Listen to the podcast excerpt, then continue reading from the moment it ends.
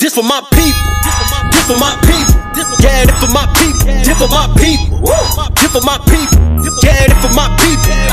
Put the white man, put the white man, put Put the white man, put the white man, put Put the white man, put the white man, put Put the white man, put the white man, the I always had some mystical idea that if I could become a big black man in the southern city or one of prestige or wealth, I could be treated different or maybe I could have powers to open doors.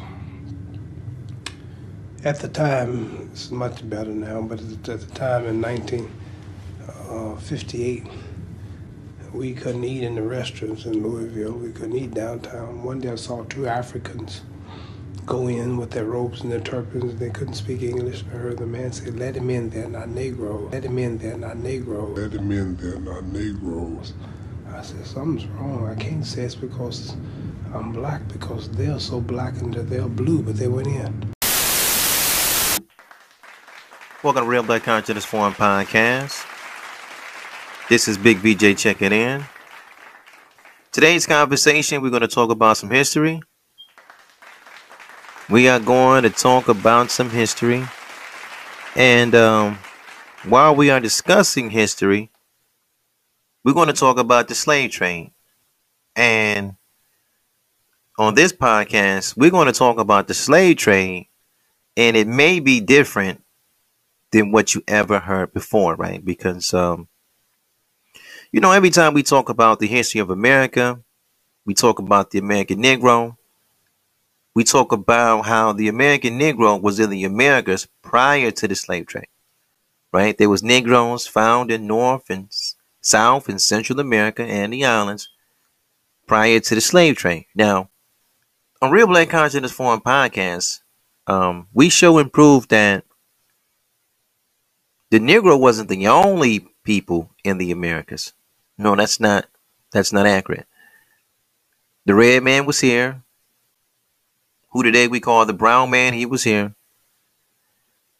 The Eskimo was here. The Negro was here. Not large numbers, but we was here. Primarily, we were located in South America, um, in the country today that we call Brazil, in particular. Central America, the islands. And when it comes to North America, we talk about California, the territory that they call Florida at the time. Then we touch on the Carolinas and and I think maybe like a week or two ago we talked about Texas, right? You know, we talked about the descriptions of our people. And a lot of people they disagree with what we have to say, but we just read the text we just read the documents. We don't make them. Right? If there's a document that's 300 years old and there was a king in the Americas, his name was Montezuma, right? If a 300 year old plus document described this king as a Moorish king, and then that Moorish title was it was done away with, and later he was described as an Indian, we go back to the original text and say, why was he called a Moorish king? If he's just the uh, stereotypical Mexican. It's not us. We didn't make up the books. We just read them. Right? If we read the document that talk about Nunez Balboa and he's exploring and he's he's connected with the Darien, the Isthmus. And he come across red Indians, and in the presence of these red Indians, it's Negro Indians. And Balboa is trying to figure like, yo, how did these cats? Because he's thinking that everybody's African. He's like, yo, how did these Negroes get over here? That red Indian chief, he didn't say they came from over the Atlantic or whatever they called the Atlantic at that time, or they got a legacy of coming from Africa or whatever they called that the black continent at that time. He didn't say that. He said they came from Quarequa. We don't say Quarequa anymore. We say Panama. He said these Negroes got their own territory. They come from Panama. That blew Nunez Balboa away. Like, really? So, you know, these are just things that we have a conversation about that we talk about on this platform. But we always wanted to go back and talk about Africa. We wanted to talk about the slave trade. We felt as though it's important because, see, listen, the average American Negro, when he started talking about he's African and he started talking about the slave trade, primarily he got this this viewpoint, his position, his POV. He got it from the public school system. That's number one. They hit him with the 16, 19, you know, 20 some odd Africans because our people didn't go back in the literature and it didn't say Africans. It said uh, 20 and some odd Negroes. And even before that, it said 20 and some odd niggas. We're talking about Jamestown, Virginia. All black folks in the Americas from Africa because we was taught that in the school system. You know, as just like uh as silly as that may sound, that's the gist of it. We did not get this story from our families. Our big mamas, big mama, big mama never gave us these stories. It just never happened. Outside of the school system, when you see an American Negro calling himself African, um, he got that from Roots.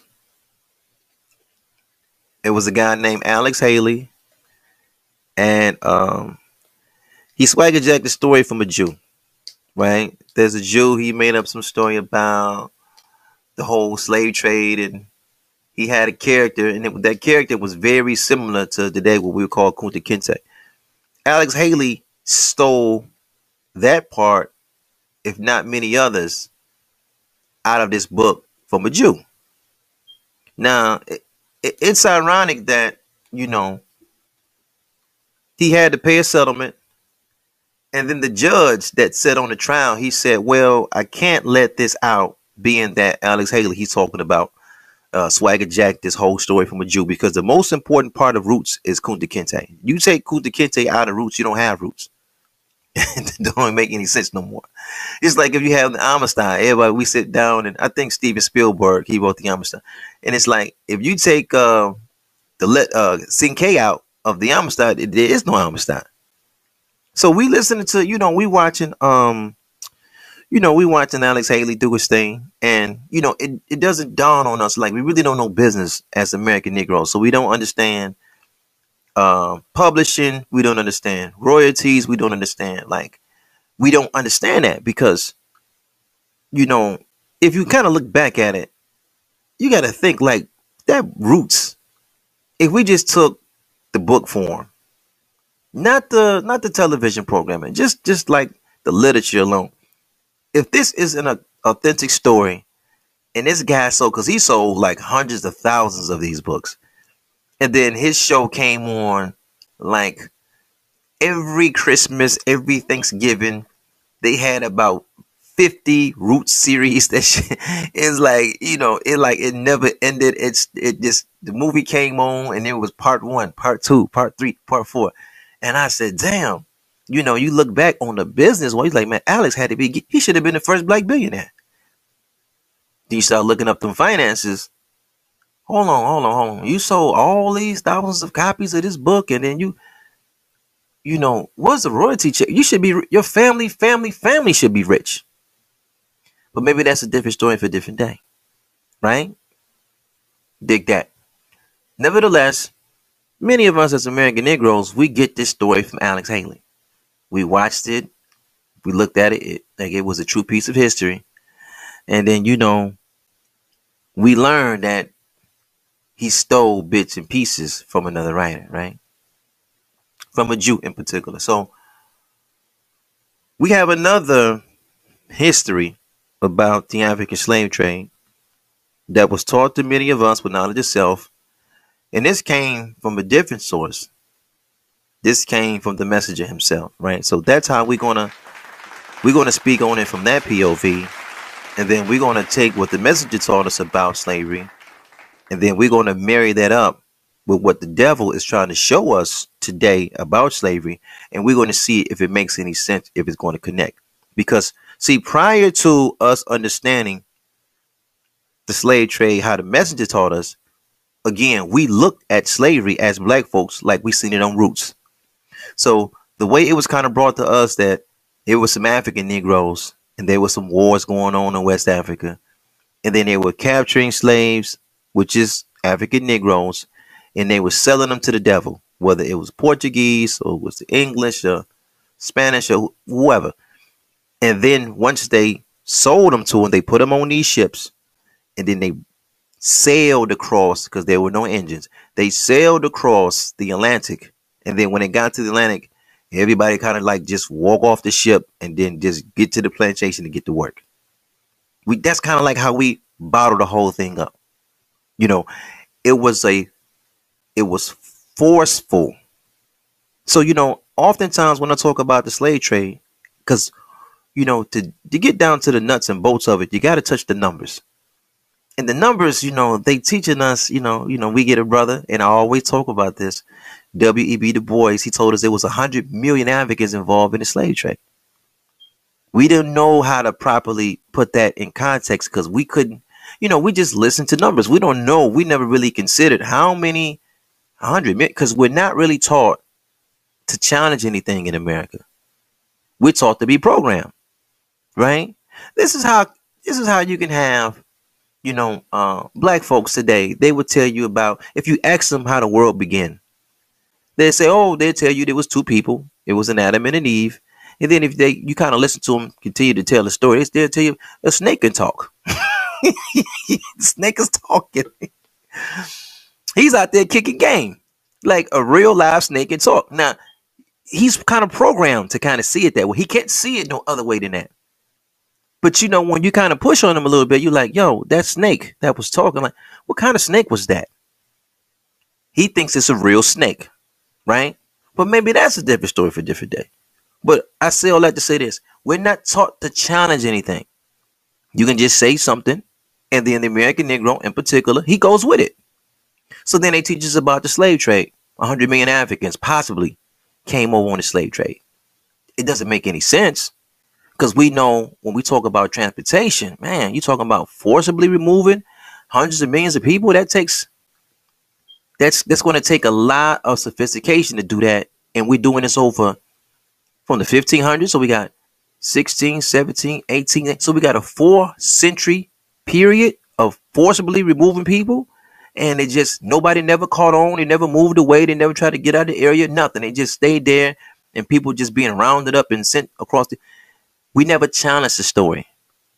We never we never thought about how you have to feed someone to bring them across the Atlantic. You know what I'm saying? Like we never thought about how can you lay down in a wooden ship tied up and chained up? You guys are pissing on each other, you're shitting on each other. Women are going through their cycles, there's blood all in the ship, you know, and I, I don't mean to be vulgar, but we're just talking real context. We're talking about human trafficking at this point. So we're like, all of these elements are being mixed up at the bottom of the ship. And then they never tell us how long was the ship ride. You know what I'm saying? Was it four weeks? Was it eight weeks? You know what I'm saying? Was it uh, two or three months? Was it five months? Then we don't break down the seasonal aspect of the slave trade either. So I'm like, yo, these people brought these ships through hurricane season because if you're from Michigan, or you're from New York, you don't know about that. But when you start talking to your southern brothers and sisters down south and they live, you know, in Bama, in Louisiana, in you know, uh Florida, on that backside of the Carolinas, they could tell you, no, man, this is hurricane season. You can't do X, Y, Z. See, we don't know that. And then, you know, we don't talk about the aspect of winter because, again, we see the African slave trade from roots. So we looking at this like, yo, they bring it Kunta Kinte. He's naked. The women is naked. So we like, when they hit the dock, how did they get clothing? How did they get like what happened? Like, was these slaves prepaid? Were they already bought when they got on the ship? Because the way that they teach us is like, yo, um, it was an auction block, right? They they got these guys from Africa, they brought them to Virginia or New York, you know, any part of the Carolinas, and then he had to sell them to get them an owner. Where were these people at before they got an owner? Nobody knows. We never questioned the story. We're being programmed. But what do you expect? Because many of us, as American Negroes, when we talk about the Red Indian, we were programmed to believe that this guy, he got to the Americas because he walked over. It was a blizzard. It was a cold winter. It was so cold, the ice froze. The ice became like dry land. And this guy walked from the tip of Asia across the Bering Strait. He could, he got into Alaska. He came to Canada and he just started walking down from Canada, or I should say Alaska, all the way down to the backside of Chile. And he populated every landmass in between. This is what we're taught. So when we see this red man, we say, oh, this is the guy he walked across the Bering Strait. Now, the natives don't have that in their legacy. They don't have that. They don't tell it. That's what the devil said about them. We just believe it. It doesn't make any sense. That story is just as stupid as the African slave trade story, what 100 million people came over, but it doesn't matter because we regurgitate them both.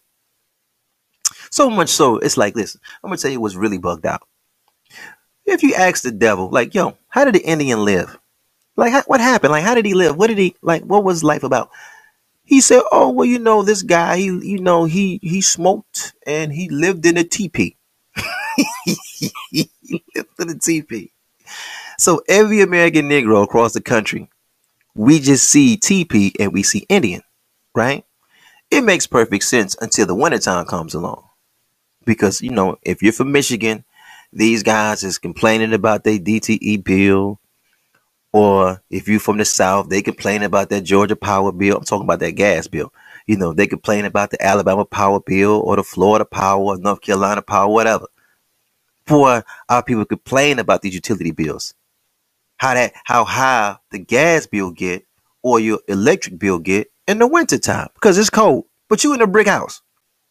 But this ain't but see, you're cold in a brick house with electricity and heat and water. But this same devil came and told you these folks lived through these cold winters just like you, you know, lived amongst these uh, uh all these hurricanes and all of this, and you trying to keep warm and stay protected in the concrete, but they did it in the teepee. did he come back and tell you, listen, the same people that withstood all these different weather challenges when they walked across the Bering Strait, right? They had to learn what foods they eat as far as animals is concerned, what animals they couldn't eat. They had to learn, you know, what vegetation they could eat, what vegetation they couldn't eat. They're going through all these trials and errors. You know what I'm saying?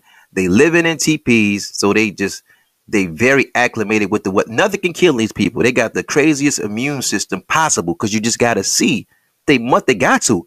But then all of a sudden, everybody die, die off with smallpox. Now it don't make any sense. Everybody died of smallpox? How? This guy beat everything. He beat all the weathers, all the elements. He came into a whole new landmass. It was totally empty. He had to subdue everything in the water, on top of the land, the food, the trees, the bushes. He had to learn everything. And then he conquered all of that. He had this whole territory from North America to South America by himself. And then some strangers pop up and they kill him in less than two, three hundred years of smallpox. That don't even make any sense. But maybe that's a different story for a different day. Right? Maybe that is as well. We're just going to talk about the African slave trade today. And we're going to talk about it from the viewpoint that we got from the messenger, and we're going to see if it's going to ring some bells and does it make more sense to you, right? That we put it in this type of context outside of the way you was already taught. Okay. So we're going to try that. Today's source that we're going to be using is um, The Black Nation Under Siege, and this was written by Dr. Abdul Muhammad, right? And we're just going to go right down to the, um, let me click over. We're going to go down to page, page six, right? And we're going to start off at the first paragraph that we can see. And it says, The Honorable Elijah Muhammad, this is who we call the messenger, says that when the English sea captain, Sir John Hawkins, this devil, came into our territory, which he's talking about at this time as being Africa, he became a Muslim and pretended to be our friend. He won the confidence of some of our people because he was flying the sun, the moon, the stars, the universal flag of Islam, representing freedom, justice, and equality, right? So they were not afraid to get on his ship. They, meaning the original people, the Africans, which is called the good ship Jesus. He promised, watch this, more gold for their labor than they were able to earn in their own country. But the Honorable Elijah Muhammad says that when John Hawkins got out of sight of land, he poured down the sun, the moon, and the stars and put up the skull and crossbones. That was the first time that our people knew they were being deceived. But they were so far from sure they could not swim back home. And he continues to go into the story a little deeper. But we're going to stop there, right? Because you got the source. We want you guys to be able to read it on your own time.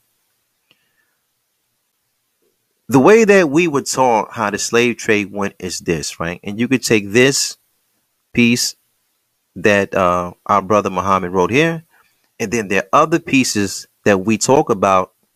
You know, I'm talking about lost founds. And this is how we interpret it all on Real Black Consciousness Forum podcast. This is how we put it together, right? Whether you agree or disagree, I'm interested in see how you guys put it together, but this is how we put it together on this platform, right? The way that the messenger taught us is like so. Again, when the trader came to West Africa, there were four traders, right? Four groups of devils. And that's the occupation, the title I'm going to use is trader, right? Slave trader. He's a trader. You got the English devil, you got the Portuguese devil, you got the Spanish devil, and you got the French devil, right? When it came into West Africa, they didn't come as a brute. They came as a friend. They came as traders. They had business opportunities, right? America have always been labeled the land of opportunity. That's not a new thing. It have always been dubbed that way, right?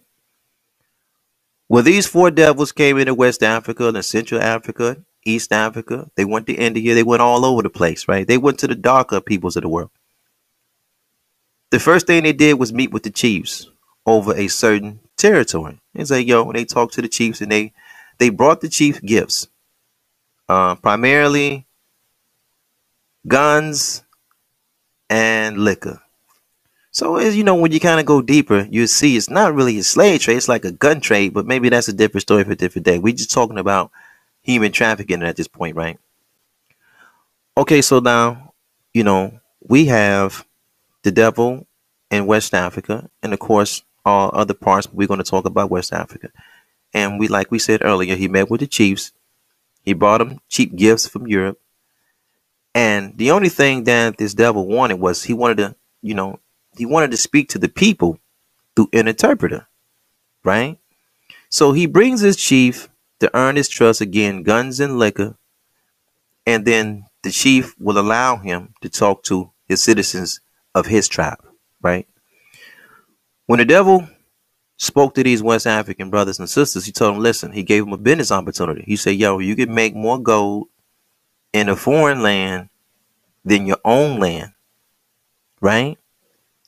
It, of course, it was a lie. But this is how we call the first wave of Africans came to the Americas. It was no slavery. This is by choice. It wasn't by force. So there's three different waves actually, right? When the trader got to the shores, he sold him a dream. But when he got to the shores, you had him bringing again guns, cheap whiskey, and a bunch of other commodities to earn the trust of these African chiefs first. He spoke to their citizens and he told the citizens, listen, we're gonna be coming back to pick you guys up, but we gotta get a head count. We we there's an opportunity in America where you can make more gold in this foreign land than your own land. And all we need, of course, to sign up is men, women, and kids. That's all we need. And then you could come over here and you can work and you can make money. You can make gold. You can make a good living. Because America is a land of opportunity, right? All right. That's the first wave. The second wave became that in order to continue to get these commodities from these devils, there was a small remnant that was captured. That can be broke down in Cudjo Lewis' story um, Black Cargo, which we have on the platform. If you go through, if you go through the archives, you'll see the Black Cargo. Well, Cudjo Lewis is telling the story about how he, um, he came over to the Americas, but they was in chains because they was in debt. They was debtors. You know what I'm saying? On the backside, we talking about wave number two, right? We we talked about wave number one was technology, of course. Now you have wave number two. Wave number two is that anytime that you can have a particular chief take over a territory, he would in turn impose taxes on the smaller chiefs and tribes that was around him. You know, I need this, I need that. This is the do tax. Some of them chiefs would tell the big boy chief that's trying to put the do tax on him, man, you can go kiss my ass. That will cause a small war. Many of those that was captured, they was captured because they did not want to pay the taxation. Now you are a debtor. And if you were a debtor, of course, you you jailed up. You in chains, you got the chains on your wrist, you got the chains on your foot. And when the Portuguese came back or the French came back, you went with, hey yo, we getting rid of him as a form because he didn't want to pay the debt. These lawless and reckless people are out of here. We talking about these Africans still. Now, that's the part that we get taught. When we see our people with the chains on and all, we think everybody was like that because that's how they teach you in America. Everybody came over here on a slave ship with chains on. That didn't happen. The messenger never taught us that. No, no, no, no. They came over there willingly. You can't get you can't get this amount of people to come over here everybody forcibly. It doesn't work that way. But that's the first wave, that's the second wave, now, the third wave is the black market. These chiefs are enriching themselves by allowing these traders to come and speak to their people. And every time the traders come, he have more and more gifts for these chiefs. So he continued to let this guy, for lack of a better term, he rocking these seminars. And he got these people signing up, signing up, signing up. These Africans, they're getting on these ships and then they're leaving. Where if you on the back and you trying to come up, you want to get commodities, you want to be able to get guns, you want to be able to get this cheap rum and whiskey, you start to capture people on your own. You become a renegade. And then you sell them to the Portuguese for the same thing that the chief was getting, just for allowing him to speak to his people through an interpreter. That's the three waves, right? We're not taught the three waves in the wilderness of North America. What we're taught is you got down on the slave ship with chains on. That's what you were taught, right? Now let's let's bring it back full circle, right? Because I want to be able to say this to a way that our people truly understand. If you kind of watch the devil, he doesn't really change a lot. Um, Big Mama was have a saying. Big Mama would say, how she would say, she say, uh, the players may change, but the game remains the same. This is a, a, saying that Big Mama and Granddaddy used to say down south, right? Dig that. But you got to examine that quote. The players may change, but the game remains the same. Today, we don't use the term trader. We don't use the term slave trader. Today in America, we use a different term. We call it a recruiter, right? we see these companies where they're small, medium size, or they Fortune 500 companies. The face of these companies to get their human resources up, right, as far as the personnel, is recruiters, right? So a couple hundred years ago, we would call them traders. Now we don't, again, we don't call them traders. We call these people recruiters, right? And I'm gonna give an example. You know, if you have a, a family member, or maybe you yourself, that ever spent some time on a military plantation in America, United States today, Air Force, Marine plantation, Navy plantation, uh, Army plantation, Coast Guard plantation. How did you get there? You didn't you didn't just ride by the base and say, oh man, look, man, they got them cold vines on, daddy. Yo, look, Jack, I want to get me a uniform, and I'm gonna just walk up to the gate and say, hey man, what's on? Y'all know that shit don't work that way. How did they get you on that military plantation? A recruiter got you there. a recruiter came up, he sold you a dream. Hey man, we can get you we can get you money for college and we can get you good housing and we can put you in a mansion and we can do this. And, you know, we'll get you three or four Mercedes Benz. All you gotta do is sign up and we'll give you a bonus for 200k if you sign up for a six year enlistment. And then once you sign up for that six year enlistment, you know what I'm saying? You go through basic training and you figure out later that there is no five or six Mercedes Benzes. There is no mansions there. And you say, well, wait a minute. Hey, the recruiter told me that I'm going to get X, Y, and Z. And, you know, when I sign up, and then your first thing that your sergeant tell you or anybody in the unit say, hey, listen, that recruiter job is just to get you. here. He don't have no power. He don't run nothing here. This recruiter's job or this trader's job is just to get you to the job site, just to get you to the plantation. He has no power. When that trader 300 years ago, 400 years ago, when he came to West Africa, his job was just to get you to the job site. Once he got you to that plantation in Virginia or the Carolinas or Alabama or Tennessee, wherever, his job was over with. Once you got there, you fell underneath a slave code, right? A code was already in place when you got there.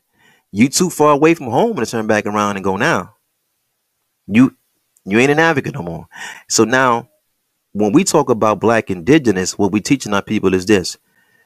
When you're new to a job, when you brand new, when you because many of us come on, we we in the workforce now. When you get to that job, did you figure that job out yourself? Of course you didn't. There were already people there that showed you what to do when you got there. When the African came to pick the cotton, it was already Negroes there to show him how to work that. If you're from up north and you never touched cotton before, you, you never get it, right? When you go down south and you see those large cotton fields in Florida and Georgia and Alabama and Louisiana, when you, you know you just can't go put your hand in and just pull it, it doesn't work. It'll cut your fingers up. It'll prick your fingers up. You have to do like a touch, twist, and pull method to get the cotton off the branch. You just can't come off a slave ship and somebody you just know that. Somebody has to show you that. What we teaching our people was somebody was already here to show you that when you got off the ship. Cause now you're at the job site. The plantation is a job site. Right? But maybe that's a different story for different days. So right, so let's go back to this transportation aspect, right? That devil again, the trader, as we call centuries ago, today he's the recruiter. So you know, you got many of your family members. Maybe they didn't go to the military plantation, right? Maybe they went to, maybe they're truck drivers. Maybe they're forklift operators, right? You know what I'm saying? Maybe they're um, you know, they work for some staffing firm somewhere. They get to that job site through a recruiter, through a AKA trader. Right? You know, you know, you got your um, you know, you got your uncles and your granddad or your fathers or, or these days and times a lot of women they in transportation. Many times they get connected to these transportation companies through a recruiter. And of course, he tell them, "Hey man, you're gonna go over the road, and you know we're gonna get you back home every weekend. You know what I'm saying? Just sign up. How much I'm gonna make, man? You're gonna make twenty dollars a mile. You know what I'm saying? Just uh, we're gonna take care of you over here, daddy. Yo, twenty dollars a mile, man. You'll be rich, and we're gonna get you back home every weekend. What? Just sign up here. Then what? You get in, you go to that company, you pass that driving test, you get a dispatcher, you in New York City or you're in Cleveland or you're Detroit, and the first thing you do, he dispatch your first load. You're going to California, baby. Go ahead, go make the money. And you drive it all around the country, and then you get that first check, and you say, "Hey, wait a minute, this I didn't drove two thousand miles. I supposed to got uh twenty dollars a mile." And you call up your car, hey, hey, my check is wrong. You say, man, what's up, baby? What's going on with your check? Hey, man, the recruiter told me um I'm gonna make twenty dollars a mile. And the first thing the boss man said, you idiot, nobody in trucking make twenty dollars a mile. No, we don't. We paying you 25 cent a mile. Did he say? Ain't nothing wrong with your check. Your check is right. But the recruiter said, but the recruiter said, hey, daddy, yo, that recruiter don't run nothing over here. He don't run nothing over here. We run. He just got you here. Now you're here. Do you got any other questions, sir? Because no, we ain't gonna give you no twenty dollars a month. That's off. Well, yeah, I got another question. Well, what you got, sir? What you got? Well, I was told I was gonna get home every weekend, and I'm from Detroit, or I'm from Cleveland, or I'm from Cincinnati, and man, I'm stuck over here in Laredo, Texas. Man, it's Friday. It's six o'clock. There's no way I'm gonna be able to get home in time to be home for the weekend. The recruiter promised me I get home. Hey, listen, man, we don't care I think you see where I'm going. Yo, the people that y'all call traders yesterday is called the recruiters today. So we're just saying this to your family. Everybody that came from Africa didn't come here on no chains. You know, we can't continue to just teach our babies these stories that doesn't make any sense. Um, there's no way that you can have a illegal human trafficking ring that lasts for four centuries and it was forcibly done right? So the messenger teaches about technology. This guy this devil he's just a trickster. He don't have to do anything by force. He can just trick you into doing it he can make you think you know you know we've been around this devil long enough to know that you would do things that you think you're willingly doing, but he's tricking you into doing it. He don't have to. He's not putting everybody on no chains on no ship. That don't even make no sense, man. That come on, man. We gotta. You serious? Hey yo, uh, look at it this way, right? I, I'm gonna give you guys another example, right? Check this out. The closest thing that I can think of as far as deception is concerned, manipulation is concerned, um, when you're dealing with this devil is uh, let's say the world of prostitution right? Let, let's just say the world of prostitution. Um i can't really think of anything. I'm, I'm trying to think of something a little bit more wicked than that. That's um but i i can't right off the top of my head i can't think of another institution that's ran off manipulation more than hoeing and prostitution let me see i'm gonna see i want to say the maybe the record industry. Well, no, let's let's go. We're gonna stay there. We're gonna talk about prostitution. We're gonna go with the oldest known profession. Prostitution cannot exist without manipulation. But this manipulation have to have participation and it got to be free will participation, right? You can't have hoes hoeing for centuries on top of centuries on top of nobody's you know, it's just manipulation, right? Okay, now, now watch this, right? I can almost make an argument if we wanted to that prostitution, that institution is older than slavery institution in itself. If we did a comparison thing, right? But let's just say this, right? Because since we have we're going to compare two wicked industries. Um slavery, right? Let's talk about that. You cannot get hundreds of thousands of people to go from one side of the planet through the transportation of a ship to get on the other side of the planet without participation. The bulk of that has to be participation.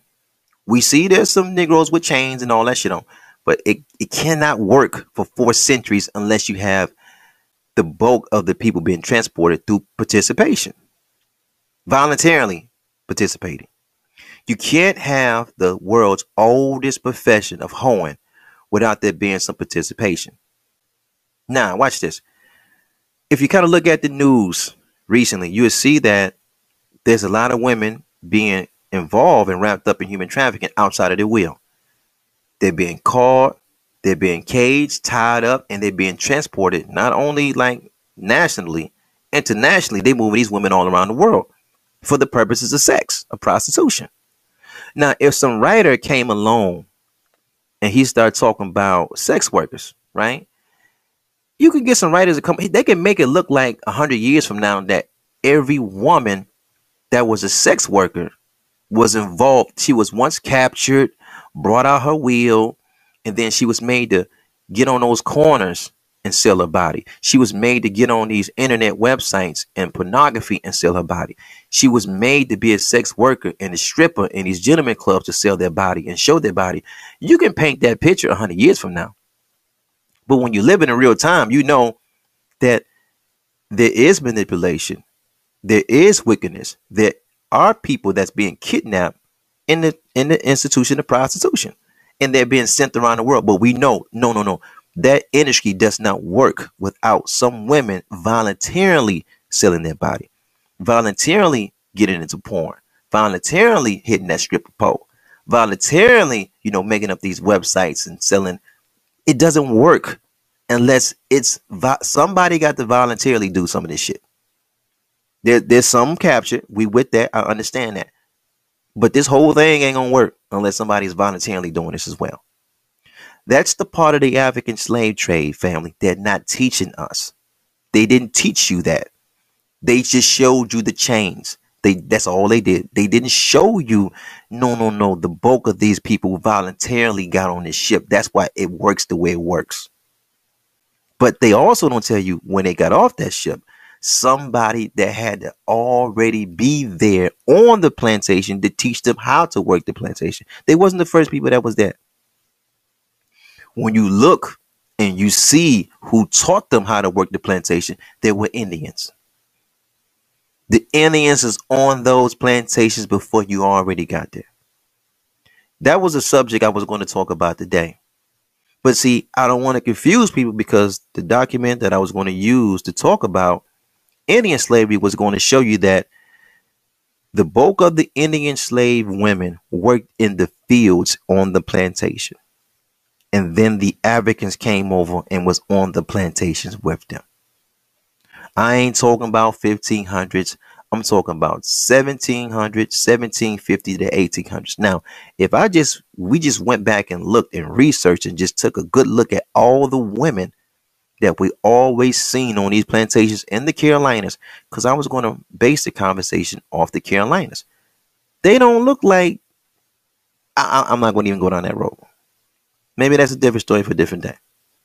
Right? We just but I'm just saying, like, yo, you know, let me well, I say this, I will say this.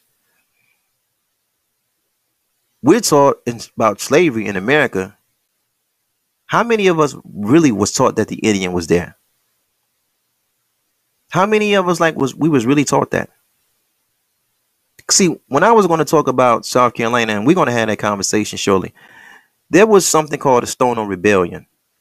And I was going to uh, highlight a couple of points because the Stono Rebellion, if you research it, it's like it was some African slaves. They was from the Congo. They start killing devils and tearing shit up. And then ultimately they were going to uh, go down to Florida, right? So I was to kind of get on the conversation of if these was a bunch of Africans that told some shit up, why did they call it the Stono Rebellion? Because when you really know history, you know that the Westos, which is a group of Indians, and the Stonos were Indians and they lived around the same territory in the Carolinas. Why would you name Africans revolting and call that the Stono Rebellion when you know that's like saying the Cherokee Rebellion? in other words. Oh, the Cherokee Rebellion. Or the Choctaw Rebellion. And you're like, yo, but these are Indian tribes. But why would you call the Cherokee Rebellion and it was a bunch of Filipinos tearing shit up? You say, well, that's just the African rebellion that happened in the Carolinas. Or that was just the, the Filipino rebellion that happened in the Carolinas. We wouldn't call that the. You, you see what I'm saying? I hope it makes sense to you. Why would you call that the Stono Rebellion when the Indian tribe was named Stone? And then why would you take out of history that there was a there was a part in time in Carolina in the 1700s where there were I think it was like uh, I want to say it was like 4,000 plus slaves on the books, right? 2,900 of them was African or Negro, and then the other 1,400 was Indian and they're living you know, they're working and living in the same plantation quarters, the same territories, the same everything. Like, how does that work? And what you don't hear Indians talk about that. You don't hear nobody talk about that to be real. But that's a different story for a different day. Cause we just gonna talk about transportation. But that's the conversation I wanted to get on, but I couldn't get on it. And I said, you know what? Let, let me talk about the slave trade first so we can bring some clarity to what was going on, right? And I want to show you guys something. And I, I hope this makes sense, right? I want to show you guys something. I hope this makes sense. Th- there's a website, right? It's called slavevoyages.org. And they have these, uh, they got these databases of the slavery and things that happened. And then they have the name of ships, right? Slave ships that left from Africa that came to the Americas, right? So dig that. They got the record of that. Uh, they got where the ship left from, and they have where the ship landed. Okay, okay, that's pretty standard. But I want to show you something else. I want to bring your attention to something else. If you look in the far left column, you will see the names of the Africans that got on the ship. Now, just I want you to I want you to walk with me now, right? We're talking about the names of Africans that got on the ship, his suspected age, they had his height, they had where he came from, and where he was sent to. Okay. Before I before I go down that, before I ask you guys a question, I want to say this. There gotta be paperwork all over the place for this African slave trade thing. Because it just ship it got to be paperwork all over the place. They got paperwork of who getting on the ship, and then when you get to the Americas, somebody sold or bought somebody else. So there's paperwork all over the place. Not only that, um, plantation owners had to keep inventory of the slaves that they had on their plantation because they had to be paid. Taxes had to be paid on all property. I don't care if you had cows. I don't care if you had a bunch of chickens. I don't care if you had a bunch of people from the Ashantis or some Igbos on your plantation, or you had some Choctaws or some Cherokees on your plantation.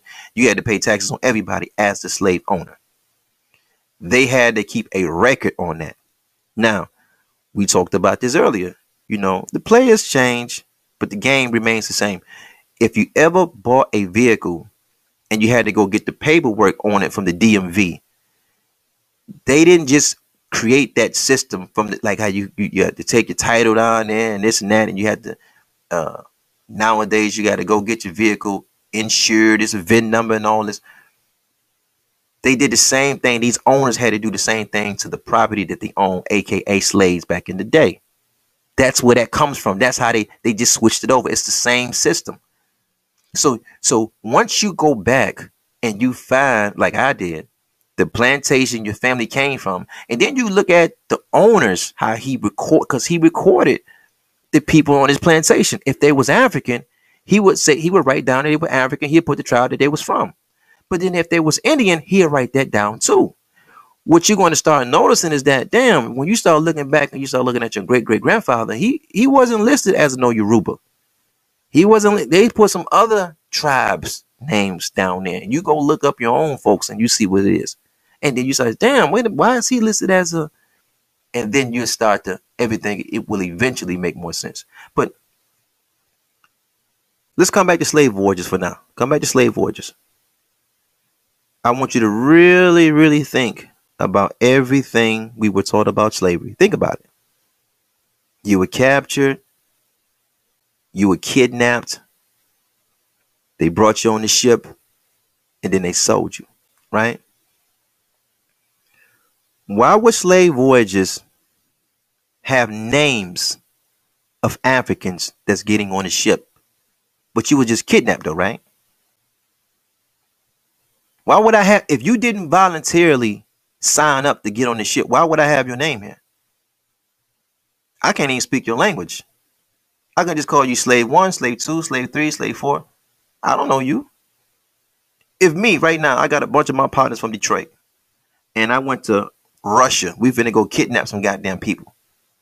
You think I got time to say, okay, this is John, all right, right? Get John. This is Sarah, okay, we got Sarah. This is Bugastov, right? This is Ugastov. You think I got time to do some shit like that? Cause the way they taught us about slavery now, they gonna these folk gonna put you on the block. They gonna rename you and everything, right? Alex Haley said he they beat the name out of uh, Alex. Alex say they put Kunta up with, and he keep they kept whooping his ass, and he said, "Oh no, my name is Toby now," because they they changed the name, right? But if, but just think about it. Just use common sense. If I'm kidnapping you, what what the what the hell I need your name for? Who cares? But if I came and talked to your chief, if I came and talked to your chief, and I gave him some whiskey and some rum and some shit like that, and I did a trade with him, and then I came back later and he had the and people was already signed up to get on the ship. Now I will have your name now. Does that make sense? Because maybe I'm it. What's up now? To me, when when I first seen, listen, when you start looking in history in this African slave state, when you start looking at the story, all this shit that they telling you, it never dawned on to me why would I have? I just always seen names on the manifest. And I was like, oh, okay, this is names on the manifest, right? All right, all right, all right. When the messenger teach you, no, man, some of these kids, no, no, it didn't happen like that. You was tricked on that ship through a process of technology. Nobody strong armed you to get there. You was tricked on there. Then you start to learn about transportation on a larger level. Now it makes more sense how you can make it on that ship from two, three, or four months to get oh, because you came willingly. You see, because they kind of shows you movies where you was missing Africa and you, I, I miss, and I'm, you jumping off and you, the sharks and shit is out there. And you said, man, you know, um, you know, uh, uh, death is better than slavery. That's how they taught us. Okay, what the hell were you, why we got names on the manifest for? Like, what, what good is your name now? It doesn't make sense if you put it the way they told us the story. It only makes sense to have my name if I voluntarily, I'm finna go somewhere. I'm gonna leave you with this, beloved. You can't have a fourth century slave trade without some participation in it. Even if it is deception. It's you can't you're not going to be able to forcibly remove people for 400 years. That doesn't make sense. It doesn't make sense. Listen. The um players change, but the game remains the same. America, listen to me, folks. America never had to beg nobody to come here and work. Centuries ago, the trader or the recruiter told black and brown people around the world that they'd make more gold in a foreign land than in own land, which is America. You know what the devil tell them now? You'll make more money in America, which is a foreign land, when he go to Korea, and he go to Arabia, and he go to Indonesia, and he go to the Philippines, and he go to Russia, and he go to Japan, and he go to certain parts of Africa. He talked to Nigerian brothers and our Kenyan brothers. What do we tell him? He ain't saying get y'all black ass down at the bottom of a boat, or we're gonna put you on a plane and we're gonna we gonna fly you over here to forcibly make you work in America. He said, man, well, you're gonna make more money in America than you do in your own land. So now they're fighting to get to America to work for America to build up the country. You think he just came up with that technique just recently, man? You think the devil just oh, I'm gonna make it it's gonna be a little easier? No, he always gonna do it. He's gonna always do it the easier way. He's the biggest liar on the planet. He ain't got the he ain't got the, he ain't got to chain. Listen, he ain't got to chain everybody goddamn up to make y'all do nothing. He ain't got to chain everybody up. Man, y'all gonna run over here to come over here. Hey, look, man, yo, I'm, I'm gonna tell you some crazy bugged out shit. They teach us that these Africans came over here and they worked and they worked and they worked and they got their ass whooped and all this and all this. But you know what? That devil, the part they're gonna leave out of history. You know how you have you got to keep this system going. Promotion. Slavery worked in America because of promotion. That's why slavery worked. Hey man, you can work so uh, Mobutu. You can work so hard on this plantation, brother. We're gonna give you your own shit after. Eventually, we're gonna you your own plantation and your own people. Eventually, that that'll get how how hard you think a whip is gonna make somebody work. Yeah, I'm gonna work. You hit me with that whip, I'm gonna work. But man, first time I get you, I'm gonna cut your throat. I'm gonna go up in that house. I'm gonna kill everybody. First chance I get, I'm gonna kill everybody. But if you said, VJ, boy, you can get a big house like mine. You can get you some slaves like mine. And then I see other slaves coming up, get people. I'm saying, shit, I'm going, wait a minute, hold on, hold on. I'm gonna go ahead and play this thing on out. If you whooping me every five minutes, I'm gonna cut your throat. Look, look, look. I ain't finna sell nobody no happy slave story, but I'm gonna tell you this. Go back and research the Civil War. Just do that for your brother VJ. Because see, everybody didn't handle no everybody didn't handle big plantation now. You know what I'm saying? Listen, certain states in the Confederates had a rule. If you had uh, less than 21 slaves on your plantation, right? And they did that. They knew who had what based on the inventory. If you had less than 21 slaves on your plantation, you can be drafted to go to the war, to the Civil War the civilized war where the, the two devils killed each other to see who's going to control the blacks. So when you talk about the civilized war for the Civil War, that's how some plantation owners got out the war because they like, man, I got I got 30 slaves. I, I can't do it. You know what I'm saying? I'm exempt. But Mississippi, all the Southeast, because I'm to say Mississippi, Tennessee, Georgia, but I ain't got to go down the line. All the Southeast. Those smaller plantation owners, they had to go to the war. They were drafted. They got 15 slaves, 16. That's not enough. Okay, so now let's do the math. Who ran the plantation when the man is gone? The missus ran it, the madams. Now, if this cat was whooping my ass and I ain't got no promise, life is like hell. I don't know no better. They got the whipping everything for me. When the, when everybody went off and went to the Civil War, that mean I should have just jumped up, killed these ones.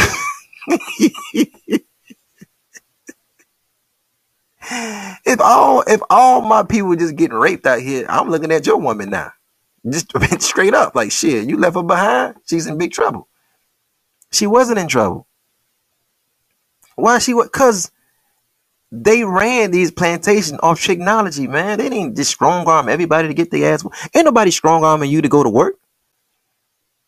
Y'all black ass gonna get up and go to work Monday morning, Tuesday morning, Wednesday morning, Thursday. Ain't nobody strong arming you to do that.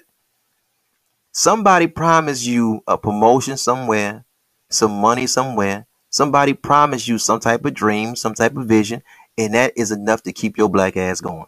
That's not new. They have always done that in this country. Man, y'all better wake up and smell the coffee. Beloved, when our brother Kanye came out and said that it, you was a slave by choice, beloved, this is what the brother was talking about. And a lot of our people know more than what you think that they know. Peace and black power to your family. Thank you guys for hanging out, man. Thank you guys for listening, man. Real Black Content is Foreign Podcast, man. Big VJ, man. We talking history. I get it with you guys later. Peace.